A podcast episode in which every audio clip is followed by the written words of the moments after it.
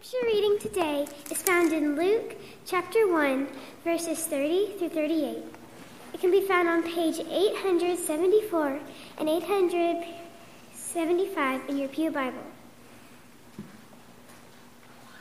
And the angel said unto her, Fear not, Mary, for thou hast found favor with God.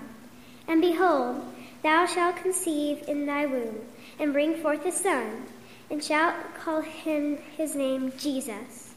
He shall be great, and shall be called the Son of the Highest, and the Lord God shall give unto him the throne of his father David. And he shall reign over the house of Jacob forever, and, his, and of his kingdom there shall be no end. Then said Mary unto the angel, How shall this be, seeing I know not a man?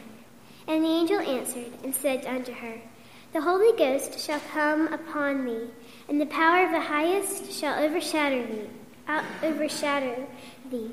Therefore also the holy thing which shall be born of thee shall be called the Son of God. And behold, thy cousin Elizabeth, she hath also conceived a son in her old age.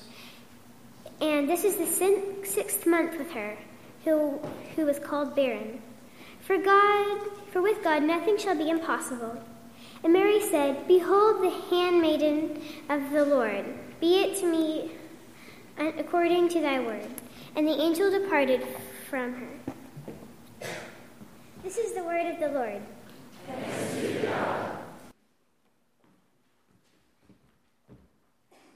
Uh, I asked Mark to do the meditation that is in the uh, Christmas meditation devotional booklet that we've done. I hope, how many of y'all have a copy of that? It is just wonderful. We've got a slew of wonderful writers here. I'd encourage you to get a copy. I think we have some on the table in uh, the, the narthex right out there and would love for you to have a copy.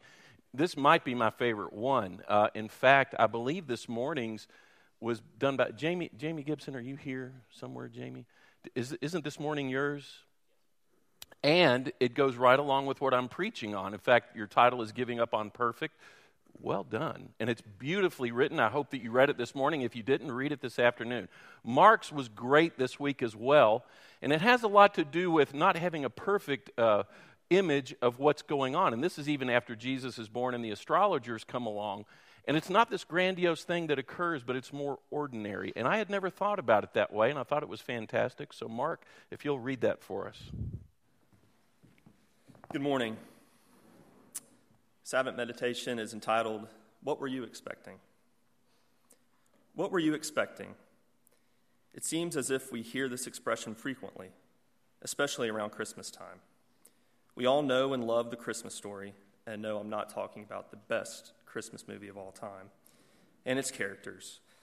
But I'll argue the three magi, or wise men, are some of the coolest characters in this Christmas story. And here's why.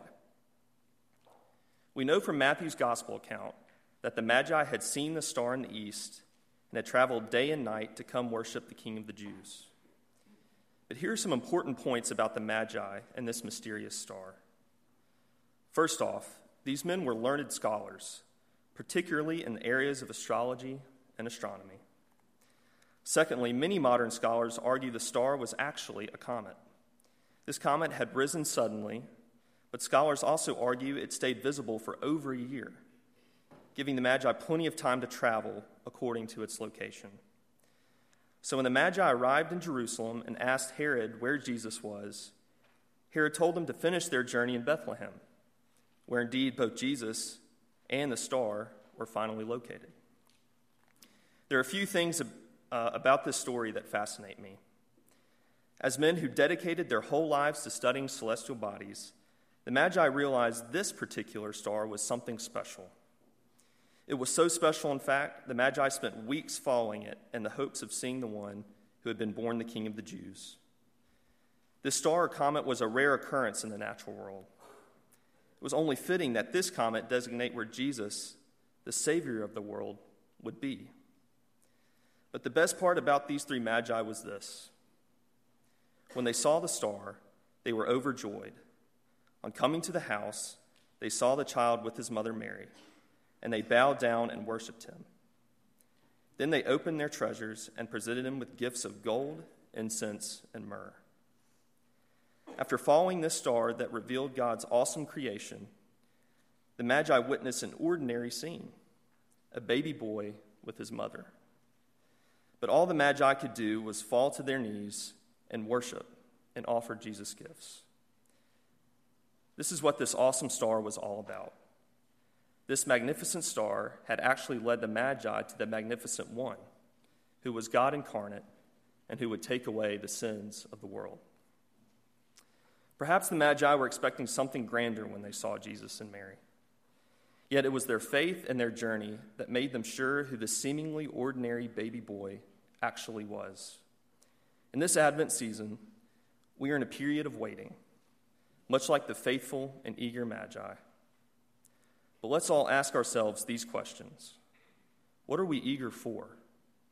What are we expecting? The wise men's humble example shows us what Christmas is all about faith, amazement, and worship of our Lord Jesus Christ. Let us not forget how great this story is, for it is the most joyous story we have. So, what are we expecting?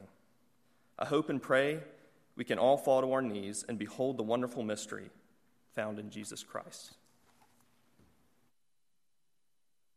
And the question is, what are you expecting? I hope it's not perfection because you're not going to find that. Uh, this is the second in a series uh, entitled A Different Kind of Christmas, based on the book by Mike Slaughter, who's a wonderful pastor up in Ohio. It's actually uh, inspired by another book that he wrote in, entitled Christmas is Not Your Birthday. And it's wonderful. We've been following curricula in Sunday school, both with uh, the children, the youth, the college students, and adults here uh, with this book. And let me tell you, our kids are getting it. They're listening. At least they were listening last week. Uh, it's clear to me that Amelia was listening. Look at this. Jesus' birthday is on Christmas. Christmas is on de- December 25th right? Then she gets even more prophetic here. Christmas isn't about Santa and toys, it's about Jesus. Amen? Thank you, Amelia, and well read earlier when you lit the candle. It's good to know she's getting it, kids are getting it. I hope you are getting it as well. This morning, it's all about giving up on perfect. Uh, Mark read just a moment ago about the Magi coming along and what were they expecting. Here's this miraculous, uh, uh, unnatural uh, part of science going on when they are following this star that leads them right to where this newborn king is. What were they expecting when they walked in and they had these elaborate gifts? And there's a mom and her kid. Very ordinary. Not perfect, really. And a lot of the Advent story is ordinary. Really, it's about ordinariness, but it's also about, as Philip Yancey talks about in his wonderful book, The Jesus I Never Knew, it's a lot about disruption. It's not like the Christmas cards. It's not so sublime as the Christmas cards we see with some kind of wonderful, elegant depiction of the Nativity or the star or something else. There's a lot of disruption about this story, as you know. Mary asked the question, I'm what? I'm going to be pregnant? And here you have an unwed teen. In that society, she would be sh- subject to stoning. So Joseph comes along and offers to divorce her. Divorce was probably not in her mind that that would ever occur. And with all that going on, suddenly there's another transition. And it's always difficult when you and I struggle with layers of transitions in our own lives. But suddenly, uh, Caesar says, I want to take a census for the sake of taxation. And Mary and Joseph had to, have to go back to his hometown of Bethlehem. No place to stay because there was no room at the inn. And so they have this child. She's been pregnant with child as they've been traveling. She winds up having the child probably in a, in a cave, in, in a, uh, a stable that's really more like a cave, if you know anything about the terrain and how things were done there in Bethlehem. And this baby is, is placed in a feeding trough. And then, not long after that, they have to flee to North Africa, to Egypt, because of a threat. And now they are refugee immigrants there in Egypt a lot of messiness to this story, a lot of disruption to it. It's easy to sanitize this story because we know what happens at the end. We really need to, to look at it again with, with new eyes and see it as Mary is going through this Emmanuel event. as she was experiencing it. A lot of messiness, a lot of disruption, but the good news is miracles still happen. And as Slaughter says, miracles never happen outside the context of mystery and mess. The miracle of the incarnation was no exception. And even better news is in the midst of all our messes, God shows up. Maybe not with an angel, but in some other wonderful ways. He showed up to Mary and really shows up to you and me for one reason, and that is grace. He showed up with good news for Mary through the angel Gabriel. Look at uh, Luke 1 28. The angel went to her and said, Greetings, you who are highly favored, the Lord is with you. And that was good news for her. She wasn't perfect, but she was favored. That's good news for you and me. We are far from perfect. But nevertheless, by God's grace, we are favored. You might have heard of the traditional definition of grace unmerited favor, undeserved favor, undeserved unconditional love. Ephesians 2 8 and 9 puts it so well. And I love this New Living Translation of it. God saved you by his grace when you believed, by his grace. And you can't take credit for this. It is a gift from God. Salvation is not a reward for the good things we have done, so none of us can boast about it, even though we don't deserve it.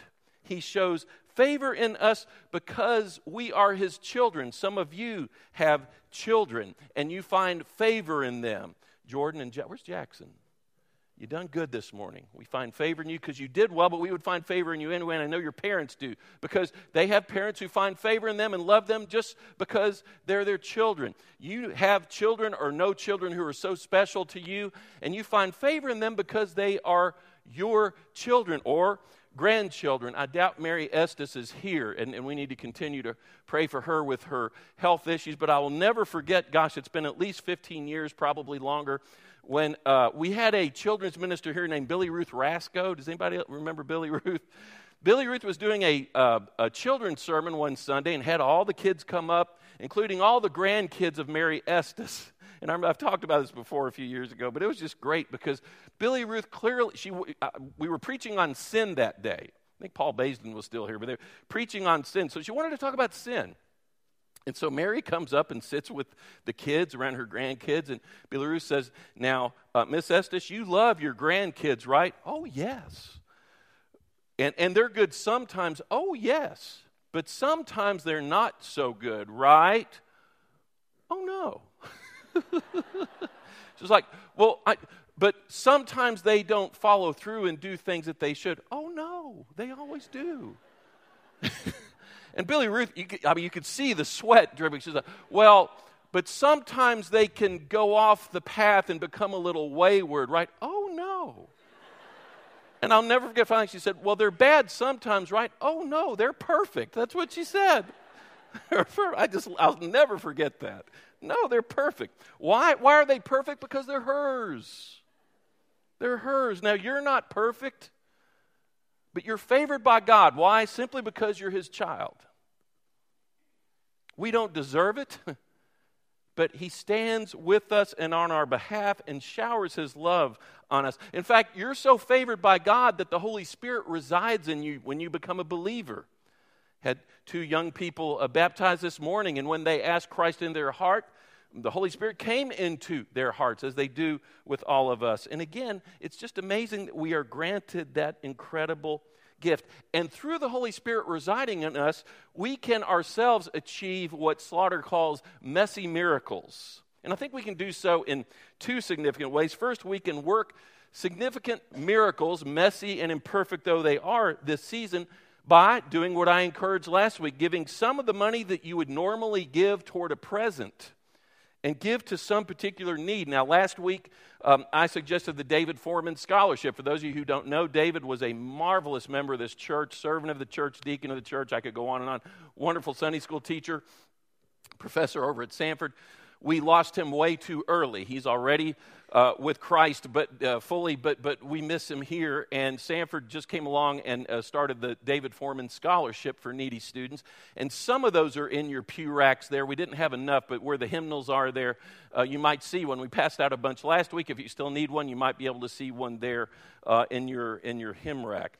Uh, this morning, I want to talk about 1040 connections, and I'm going to ask my wife, uh, Deanna, to come up here to explain this because she'll explain it better than I do because she's the one who actually takes care of the nuts and bolts of uh, when we give to 1040 uh, connections. They have this uh, uh, what do you call it? The, the Joy to the World Christmas catalog. Now, let me go on and say there are some of those in the hymn racks in your pew. We probably don't have enough for everybody. I know that people in the Tim Davis class and the Bill Wad class should already have one. Uh, there's some there in your hymn rack. Please take one. Not everybody's going to get one. We can get you more of them. But take a look at those, and Deanna's going to explain how you can give uh, to them in a very creative way. Okay, so 1040 Connection is an organization that Chad and Leslie, um, who have spoken at our church before, and if y'all have ever heard them speak, you know exactly who I'm referring to because they just have amazing, riveting stories of truly miraculous things that are going on in an area of um, the world known as the 1040 window. So, were you going to? They have ministered before uh, for hungry kids uh, that they've ministered in Egypt, in India, uh, in Nepal, I think, and then China. And uh, they provide for seminary educations for young Christian ministers in those uh, places, uh, feed hungry people, battle human trafficking, all kinds of stuff. So that's just a few of what they do. Okay, so 95% of people who are unreached people live in this window, the 1040 window. So hence the name of this. So this is 1040 Connection. Um, if you were, this is the part I believe Jim wanted me to explain. It's super, super easy. Um, the one we have at home had a little envelope, and I'm looking. I don't know that these do, but you're given an address. So if you wanted to mail in a contribution to help support any of these, there's several ministries mentioned, you may. Um, the easiest thing, however, is if you are to go online just to 1040 Connections, like the digits, 1040connections.org. This catalog, you have to go to a little bar and see where it says the Joy catalog. You can click on, and there are many options. There are um, helping people restore their sight, cataract surgeries. You can help um, support a seminary over there or a church plant. Um, several things, but the one that um, jumped out at me and um, sort of had special place in my heart was jump starting a school and feeding a child. So this is in India, and it's $11 is their suggested gift. So for $11 a month, you all can read if you find these little catalogs in the pews, but you can help support a child for a month, and that includes food and their medical care and them hearing stories about Jesus. So for $11 a month, um, I think sort of where we're going, hopefully this Advent season, is taking time to reflect and think Maybe instead of buying a Christmas ornament or a candle for some of your friends or family members, um, going online. It's a secure site and you can make your donation, and then you can hit print and you can print off a card. And the card has these pictures for whatever you've chosen to donate to. And you just sort of fold the little card, write a message to your friend or neighbor, and stick it in their box or in the mail. So it's a really great Christmas gift idea. And uh, okay, if you see one in your hymn rack, I want you to take it or hand it to somebody in your row. So, will you do that if you haven't done it already? It's there in your hymn rack. Okay, you must have already gotten hold of a bunch of those. And what's really cool, too, is as Deanna was explaining, um, you can mail in your contribution. Easiest way is to do it online, and then you can run off, you can print off uh, these uh, cards and send them to people saying, uh, you know, I gave a donation in your honor to, to uh, this ministry, 1040 Connections. And as you do that, you can put uh, a fanning the flame card in there. We passed out those. I think we've got just some remaining. If you are at the very end of your pew, kind of look down. You should see them kind of tucked in there uh, at the cushion. Pass those down if you would. Hopefully, most people will get those, especially if you didn't get one last week. Uh, and if you need another, we'll somehow get it to you. But what you can do is uh, put that in there as well as you send that to someone saying that you gave this uh, in their honor, which I think is just a great way to do it. Again, if you give in David Foreman's name with a, uh, scholarship, you could either send it to Samford when you send your gift or give it to uh, Elvia Foreman, who goes here, which would be kind of cool. Just totally up to you. Anyway, we're hoping that you'll take advantage of this. Now, if you didn't get a card or didn't get one of those things, you need it, come to me, come to somebody on staff. We will get it to you. So that's one way that we can be a part of wonderfully imperfect, messy miracles is by giving uh, what we have instead of just buying a present, just giving some money toward some need like the ones that we've mentioned. But secondly, we can help the Holy Spirit work miracles through us by our faithful witness through tough circumstances, you know, our own disruptions that we face, our own ordinariness, our own transitions we have to face, our own confusion, our own uncertainties, but nevertheless be faithful. Think about it. Why did God choose Mary, of all people, to be the mother of Jesus? Because God knew that even when it didn't make sense, she remained faithful. You know, even when she didn't understand always Jesus himself, she remained faithful. She didn't quit. Even when she saw others accuse him of blasphemy, she didn't quit. Even as she stood at the cross as he is suffering and dying and there's not anything she can do about it, she didn't quit. She remained faithful. It's always been interesting to me the difference between Zechariah's response earlier in Luke chapter 1 when Zechariah is told that he and Elizabeth are going to uh, have a child who's going to become John the Baptist. And his response and then Mary's response. I think we've got that up there. Uh, Zechariah responds, wait a minute. You know, Gabe, the angel Gabriel comes to him and says, and, and tells him, y'all are going to give birth to John the Baptist. And he says, how will I know? In other words, he wants a sign, and he's really motivated by unbelief. In fact, in the very next verse, verse 20, I believe it is, uh, Gabriel says, because of your unbelief, you're not going to be able to talk for a while. And that's exactly what happens. Later on, Mary is told she's going to give birth to Jesus in some supernatural way. And she doesn't say, How will I know? Give me a sign. She says, How can this be? And that's really rooted in belief and faith. What she's saying is, Okay, how's this going to shake down? How's this going to unfold? How is this going to happen? And clearly, she was faithful, unlike Zechariah. She didn't quit, just didn't quit no matter what. And so she remained God's faithful servant. Why? Because she knew she was favored. Do you know that? She knew God's grace. Do you know that? Because when we embrace our favor from God, we can be faithful to Him and really become living miracles, even amidst our own painful experience. Mike Slaughter puts it this way Our painful experiences become seeds of hope for God's miracle in someone else's life. Our painful experiences become seeds of hope for God's miracle in someone else's life. Can I name people around here? I don't know if Martha McMickens is here this morning, but she had just, just lost Jack the other week and, and uh, married, I believe, for 65 years. Where, Martha, you're here. God bless you. 65 years married. Is that cor- correct, Martha? Uh, and we had the memorial service, which was wonderful. Where was she the very next Sunday? Here. I mean, to me, that's being a living miracle, being faithful, saying, you know what? That's where I go because I know Martha well enough to know that she knows that she is favored by God and she wants to give back. I think of Harold Cannon. I saw you, Harold. Where are you hiding out?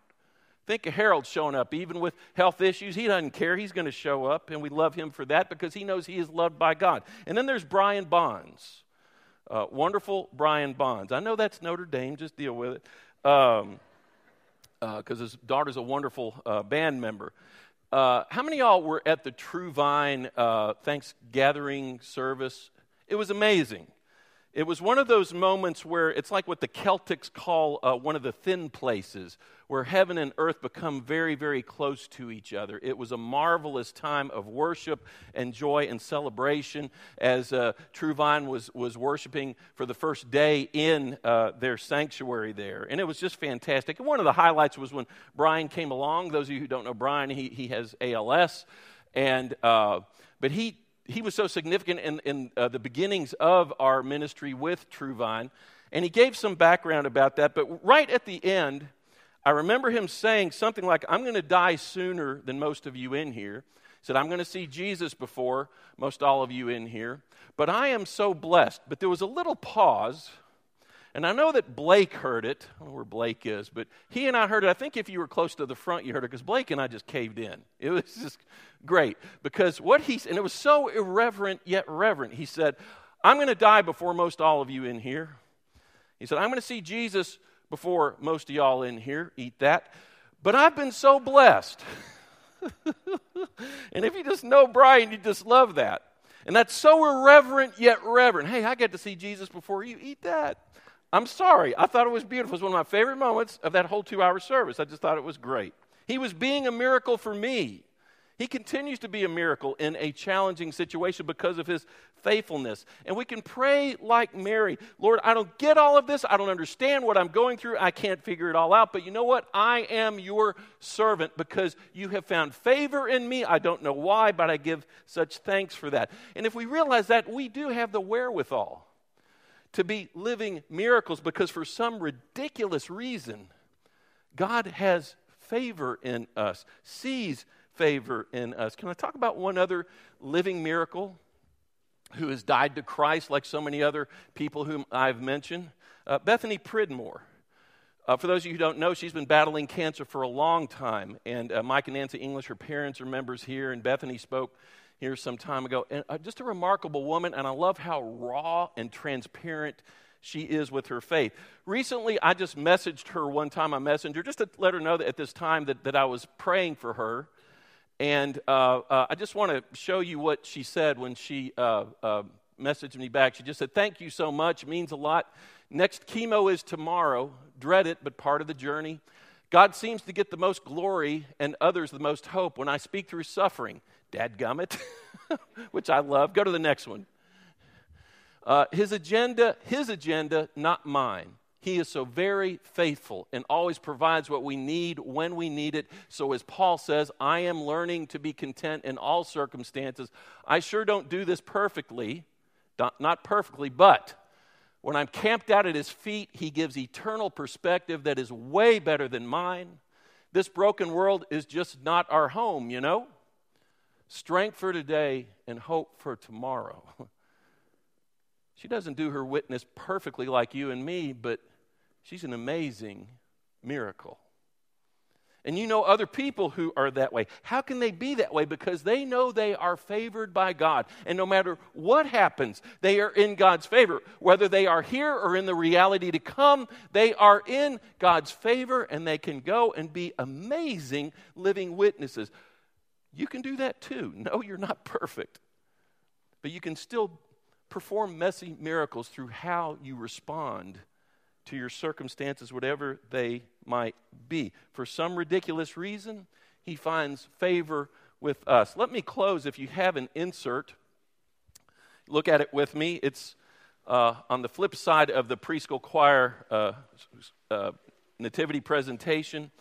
This is from a wonderful little book called The Visited Planet by J.B. Phillips, which he wrote uh, in 1958.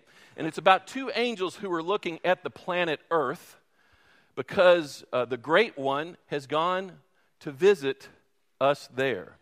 The little angel begins Do you mean that our great and glorious prince, with all these wonders and splendors of his creation and millions more that I'm sure I haven't seen yet, went down in person to this fifth rate little ball? Why should he do a thing like that? Senior angel, it isn't for us to question his whys, except that I must point out to you that he is not impressed by size and numbers as you seem to be, but that he really went, I know. And all of us in heaven who know anything know that. As to why he became one of them, how else do you suppose he could visit them? The little angel's face wrinkled. Do you mean to tell me, he said, that he stooped so low as to become one of those creeping, crawling creatures of that floating ball? I do. And I don't think he would like you to call them creeping, crawling creatures in that tone of voice. For strange as it may seem to us, he loves them. He went down to visit them, to lift them up, to become like him. The little angel looked blank. Such a thought was almost beyond his comprehension. And when you think about your life, and the ways you have sometimes lived or thought, or the attitude you've sometimes had, or your inner life that other people cannot see, your private life, and yet He loves you, finds favor in you because it, He sees you as His child. Friend, that's beyond comprehension. Have you grasped that reality lately? That is how much He loves you, finds favor in you. Let's pray together. Lord, help us to give up on perfect. Forgive us when we become so image conscious uh, that we become something we're not. We've got to put on this veneer of being together or spiritual or whatever. Help us to be embraced by you as imperfect children who, nevertheless, you see favor in. Help us to rejoice in that reality and help us to bring that reality to people who so desperately need to know about it. We pray these things in your name. Amen.